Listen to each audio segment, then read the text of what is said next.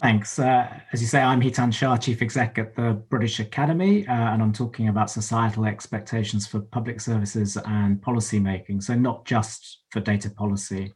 Uh, I suppose one place to start is we're in the middle of a pandemic. Uh, you know, what are the emerging or shifting sands uh, within uh, this space?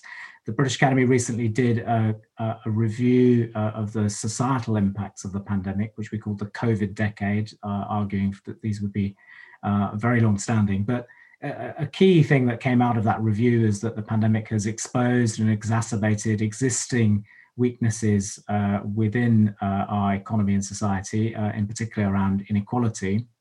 I mean, it's worth noting, I suppose, that those of us who could tune in at the middle of a Monday afternoon to a Zoom seminar about innovation and experimentation in public policy are probably not representative of the wider public. And it's really important to kind of recognize that our own expectations will be colored by that.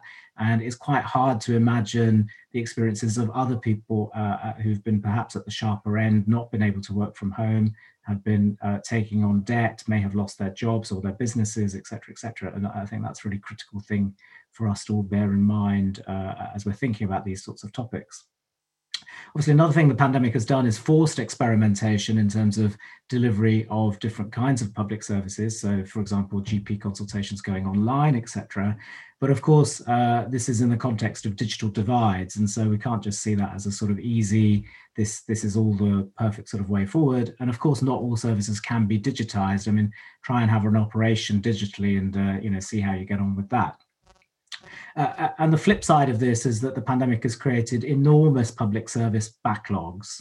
Uh, I think it's really hard to overestimate this. I mean, if you look at the uh, the backlog of court cases, it's sixty thousand, uh, the highest that it's ever reached. Some trials won't be heard until 2023. Uh, if you take CAMHS, which is the Children Adolescent Mental Health Service, uh, you're now looking at year-long waiting lists if you get on at all. Uh, in some areas, I think half full refer- referrals are being rejected. So, you know, that, that is the context within which public services are currently operating. Uh, also, in terms of public expectations, uh, this was probably not a Beveridge moment. Uh, you know, uh, some some people, including us, were sort of looking at, you know, would societal expectations shift uh, in the way that they did after World War II, demanding a kind of completely new uh, social contract.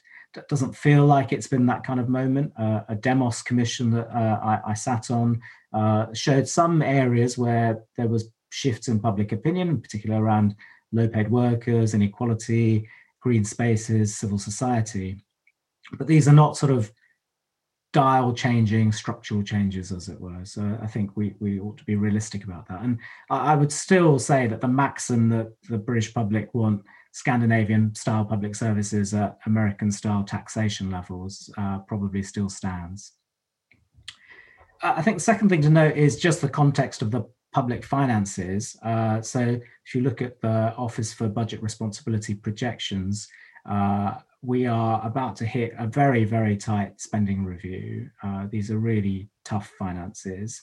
Uh, the Treasury, I think, post a kind of spending splurge on furlough and uh, other things due to the pandemic, is returning really to its natural traditional role of blocking expenditure. And we saw that most recently with the kind of education catch up uh, programs that had been put forward by Kevan Collins. And there seems to be little national conversation about, uh, you know, the state of the public finances and the implications for public services, except perhaps uh, at the very margins around social care. That that there's some recognition that if you want to sort that out, there may have to be a kind of conversation about tax or further expenditure and borrowing. But other than that, I think there's slight blissful unawareness that, that this is the situation that we find ourselves in.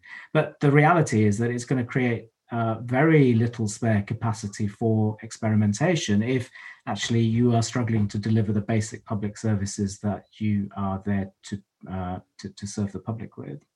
So it raises a whole series of questions, I think. What, what, what's the marginal gain of any given experiment? Recognizing that some, uh, perhaps many experiments will worsen outcomes because if not, then it wasn't an experiment. If you knew that it was going to lead to a better outcome, why weren't you just bloody well doing it? uh, I mean, a real question is what percentage of resource do you devote to experiments? I mean, that's the real frontline kind of public service question, right?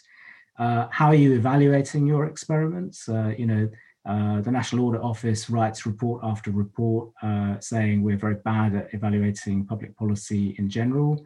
Uh, not to say that it's easy, but uh, so, you know, are, are we going to step up and, and change that?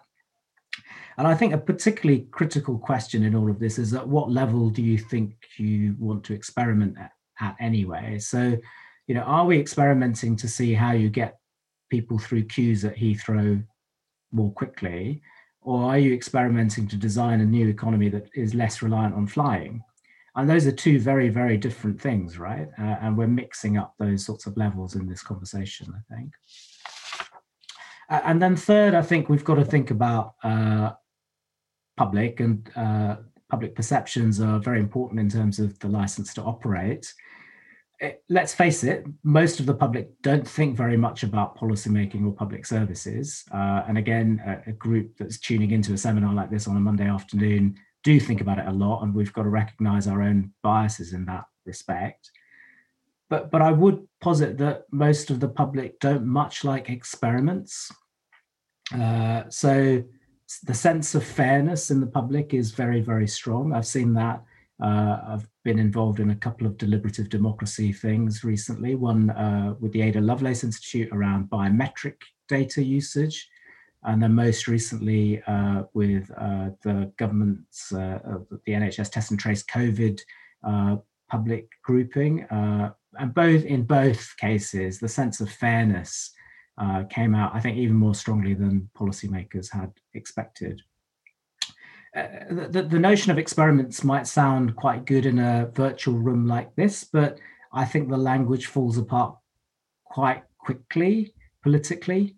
Uh, you know, just take the language of we are running experiments in schools and hospitals. Uh, that that's a, you know that that may not play out so well. And actually, take it to the next level down. We are running experiments on pupils and patients. Uh, so I, th- I, just think you've got to bear in mind sort of the politics of all of this. Uh, and then also, let's not forget the most marginalized know from history that they are the ones who have been experimented on. So the Tuskegee experiments in the US, allowing syphilis to progress untreated in uh, black men. Uh, in Rawalpindi, the experiments the British Army did on uh, British Indian Army soldiers, uh, testing the effects of mustard gas on their skin. Uh, there are many, many examples, and so you know, uh, let's not be uncritical about uh, the, the, kind of history and context of experiments.